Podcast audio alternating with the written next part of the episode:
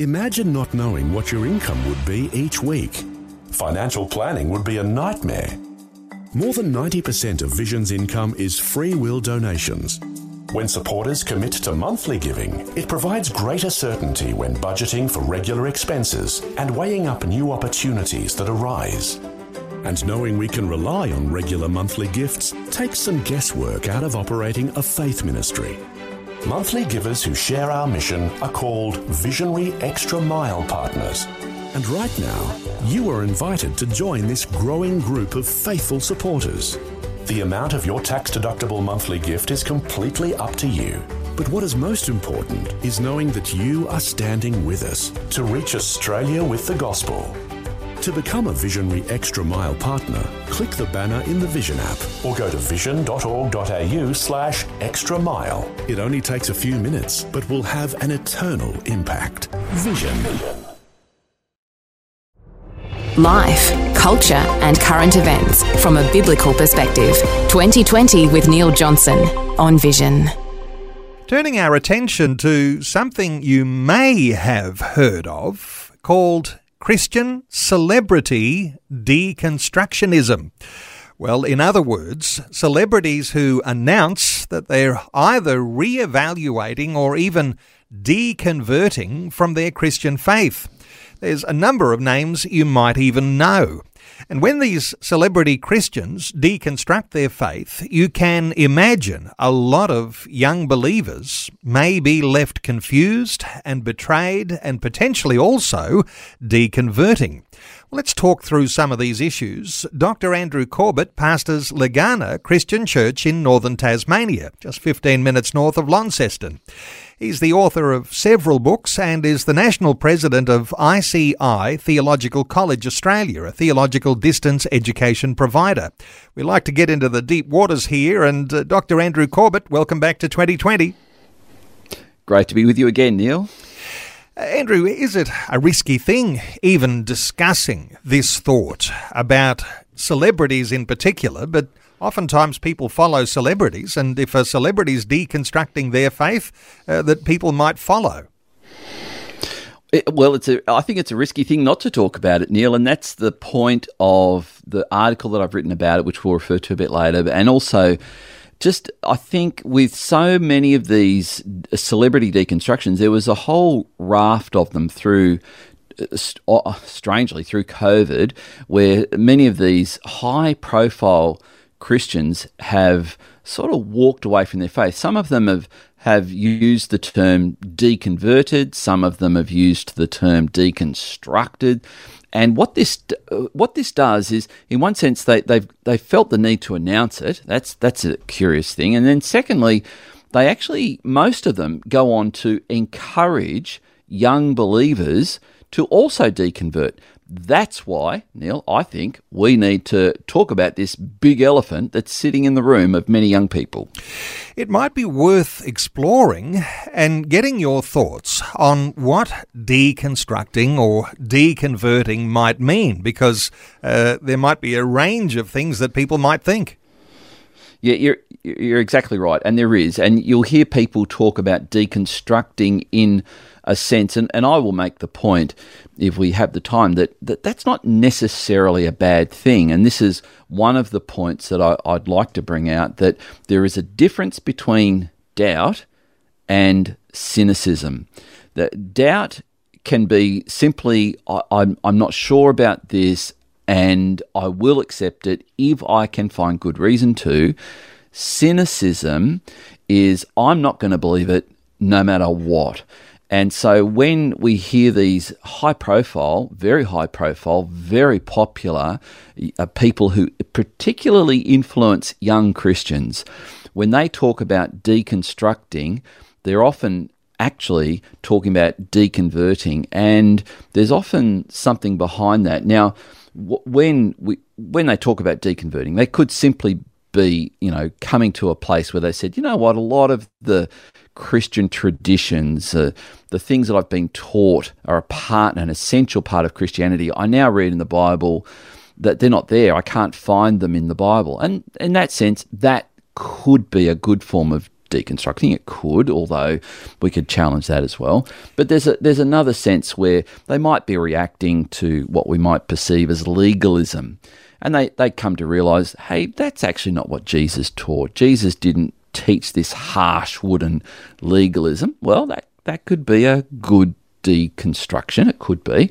Then, then that gets into the dangerous territory where they start to do things like reject the authority of God's word and to outright reject much of the the I guess we might call it the reawakenings that have happened throughout church history, such as things like the the Reformation, which says you know we're saved by faith in Christ alone, those sorts of things. Neil. Is it a fair enough thing to think, Andrew, that uh, you ought not to be too critical about these sorts of things because even people who have had a strong faith uh, come to a point where you might call it a crisis of faith, and doubt seems to override uh, things that they've even experienced, and they move off in different directions. So uh, you can't be prideful in the way you talk about this. In fact, uh, there's perhaps examples in the scriptures of those believers who were stuck and didn't know which way forward. And so it's like they've, uh, you know, reverted to their old lifestyle. Yeah, and this is where I think we, we need to understand this difference between cynicism and doubt. And for many people, doubt is an unforgivable sin, or it's at least a sin. But doubt is different to unbelief, uh, where you stop believing something. Doubt can be simply, as you describe it, a crisis of faith. It's where you've got someone who may have made a claim and challenged you. Did Jesus really claim to be the Son of God? Did he really claim to be the one that we should worship? All these sorts of things. And, and they may even people may use the scriptures in a way that raises what we're referring to as doubt. You know, I'm going, well, hang on. Did, did he say that? And this is where, when we begin to understand that truth is often described in Scripture as much as it's prescribed, and then we begin to see, just as you mentioned, that there were some very godly people who had good reasons not to doubt. And I'm thinking in particular of the 11 surviving of the 12 apostles who on the day of the resurrection and of course we're you know Easter is the thing where we commemorate this that on the day of the resurrection they had every reason not to doubt. And then you know a week or so later after Christ hasn't been around for a few days suddenly there's it's almost like there's a, a crisis of faith and you have Peter saying ah that must be it then. I'm I'm going fishing. And it's it's you, have got you've got the you know the the leader of the pack saying that's it. Let's let's go fishing. And uh, then we have Christ on the on the, the shores of Galilee cooking fish which is to me hilarious because there Peter's gone out to get fish and there's Christ really saying you want fish? I give you fish. I I give as much and there's Peter comes swims ashore sits at the feet of Jesus, and the, the, it's a beautiful thing. Christ doesn't condemn him. He doesn't condemn him for what he did when the rooster crowed, you know, when, when Christ was being accused by the high priest. He doesn't uh, he doesn't rebuke and condemn Peter for having doubt and going out fishing instead of doing what Christ said, which was to wait until the promise of the Father. And so this this is a I think a, an important lesson. The other the other thing there too is that this particular account is described in the closing two chapters of the Gospel of John. And John actually finishes his gospel by saying, "These things I have written so that you might believe." And that I think that there's something in what John's saying, and there's also something in what maybe he's not saying that we need to hear that we are all we all need good reasons to believe what we should believe and here John is saying I've given you those reasons We'll often look up to our pastor, and uh, there's a bit of a pedestal that a pastor sits on, and a little bit along the lines of the Apostle Paul saying, Well, if you can't imitate Christ, at least imitate me. Celebrities don't necessarily have the same sort of relationship with you as your pastor does. And there are all sorts of challenges if a pastor has a crisis of faith and turns their back on uh, the grace of God. But putting people on a pedestal, uh, this is dangerous, isn't it? Because we want to somehow rather deflect from people and point people to Jesus himself. How do you describe a, a protection here about this idea of deconstructing.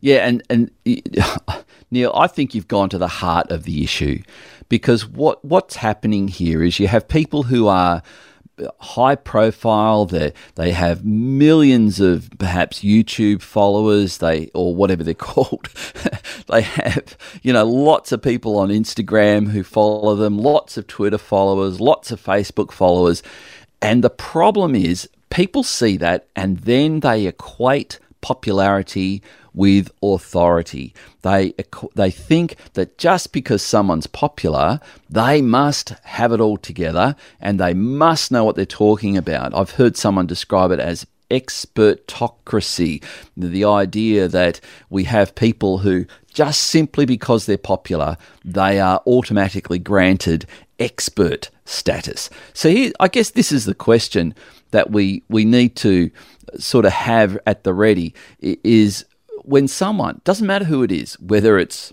a pastor, whether it's you, Neil, or whether it's a, a Christian celebrity, if they make a claim, the question we probably should have at the ready and encourage people, uh, particularly young people, to ask not in a snarky way, but in a, I, I hope, in a polite and winsome way, could I please have the evidence for that?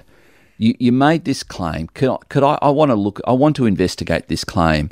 I think we find that Neil in Acts 17, where the Apostle Paul turns up at Berea in uh, what what is now Greece, and they they hear the Apostle Paul and they say, "We're going to investigate this. We're going to see if these things are so." And Dr. Luke describes the Bereans as noble he, he actually says this is a commendable thing. So when we have celebrities making claims that, you know, I used to believe Jesus actually was born of a virgin and actually did miracles and actually rose from the dead, but now I know better.